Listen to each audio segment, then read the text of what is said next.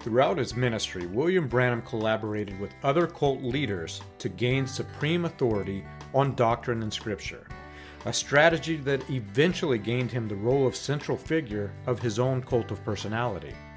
Branham asked that other cult leaders plant doctrinal seeds which would continue to grow until Branham himself reaped the fruits of the harvest. In basketball, this is called an alley oop. One player lobs the ball near the goal, while the other redirects the ball into the hoop for the score. For example, William Branham sent an audio recording to Lee Vayle to plant doctrinal seeds that seven letters in the name was spiritually significant, while six letters was not. William Branham's first and last name had seven letters, while his competitor, Billy Graham, only had six in his last name.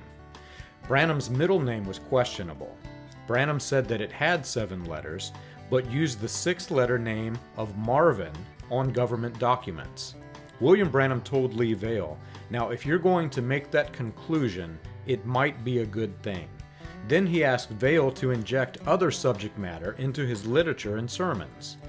The cult claims that this letter was dated 1964, but the timeline suggests that it was much earlier.